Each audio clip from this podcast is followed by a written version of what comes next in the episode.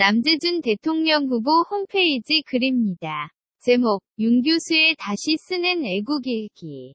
12. 작성자, 볼플레인님. 괴뢰정보원장을 지낸 남재준 놈이 대선에 출마하겠다고 난리이다. 놈은. 그 무슨 자유민주주의수호 니 종북자 파척결이니 개소리를.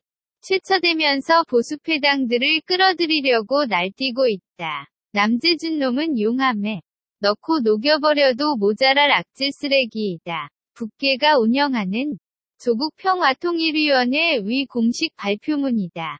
벌어진 입이 다물어지지 않는다. 이제 정말 전쟁이다. 미친 놈에게는 몽둥이가 약이고 미친 괴뢰놈들에게는 씻을 수 없는 치욕을 처절히 맛보게 해주어야 한다. 평생에 듣도 보도 못한 쌍욕을 해대는 저 놈들의 아가리를 찢어버리고 다시는 함부로 날뛰지 못하도록 정은이 놈의 대가리를 아주 아작을 내주어야 한다. 엔드 샵 34. 분이 풀리지 않는다. 점에 엔드 샵 34.